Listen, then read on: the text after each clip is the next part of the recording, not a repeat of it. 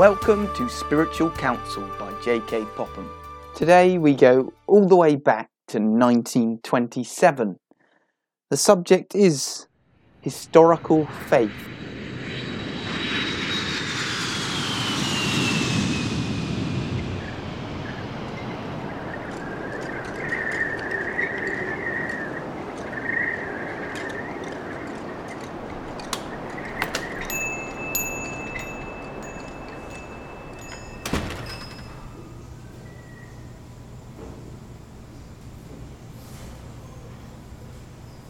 Historical faith.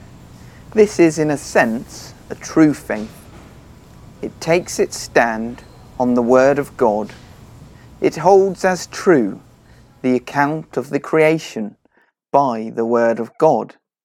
It admires providence in thousands of indubitable instances as narrated in that blessed book. It believes in the birth, life, and death of Jesus and his resurrection, together with the proofs that he who appeared to Mary Magdalene, who entered the room where his disciples were assembled, who led them out as far as to Bethany, and blessed them, and then was parted from them, and carried up into heaven, was the same identical person on whose sacred agonized body they had gazed on Calvary's cross. Historical faith, as thus viewed, is good. It is rational, beautiful, becoming men, inasmuch as it honours God in his works and word.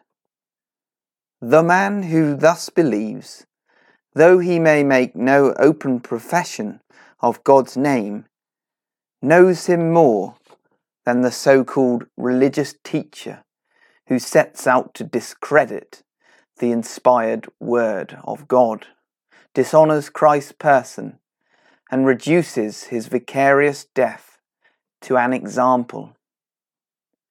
I hope all my young friends possess this historical faith. It dwells in your general understanding it influences your attitude to the Bible and public worship. But it is lacking an essential in you if it goes no further.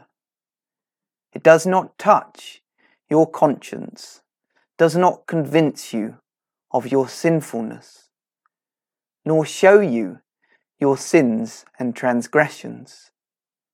In a word, it does not bring you to perceive your relationship as guilty persons to God. Thus it falls unspeakably, sadly short. While therefore you differ fundamentally from the modernist, the deist, the Socinian, the Arminian, you are not true Christians, not believers in the scriptural sense of that wonderful name. May the Lord give you to see the vital difference there is between a merely rationally informed understanding and a regenerated conscience, between an acquired knowledge of the Bible, if it be alone, and a newborn person, between admiring the Messiah and receiving the Son of God has made flesh, dwelling in his church, there declaring his Father, and preparing her for the place he has gone to prepare for her. I must defer what I have to say about yet a second sort of faith for my next letter. If it please God to spare and enable me to write another to you. Meanwhile, I am your affectionate friend, J.K. Popham. Brighton, October 1927.